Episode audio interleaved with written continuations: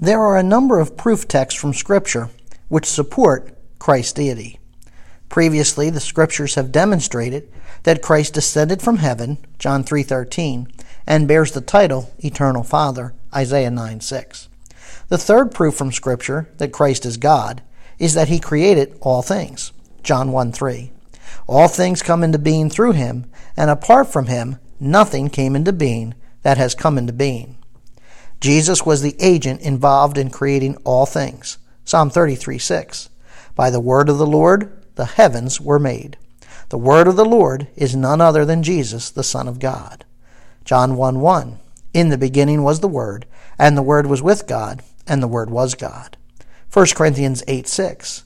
One Lord, Jesus Christ, by whom are all things, and we exist through him. Hebrews 1 2. His Son, through whom also he made the world. That Christ created the universe prior to his incarnation, that is, his taking on of humanity, means that he must be God. Fourth, Christ is the Lord of the Sabbath. Mark 2:28. So the Son of Man is Lord even of the Sabbath. The term Lord indicates that Jesus is sovereign over the Sabbath. He is the Lord of the Sabbath because he created the Sabbath. John 1 1 to 3. In the beginning was the Word, and the Word was with God, and the Word was God. He was in the beginning with God.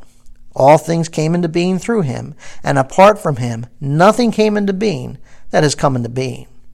All things includes the Sabbath, and apart from Christ, the Sabbath would not exist.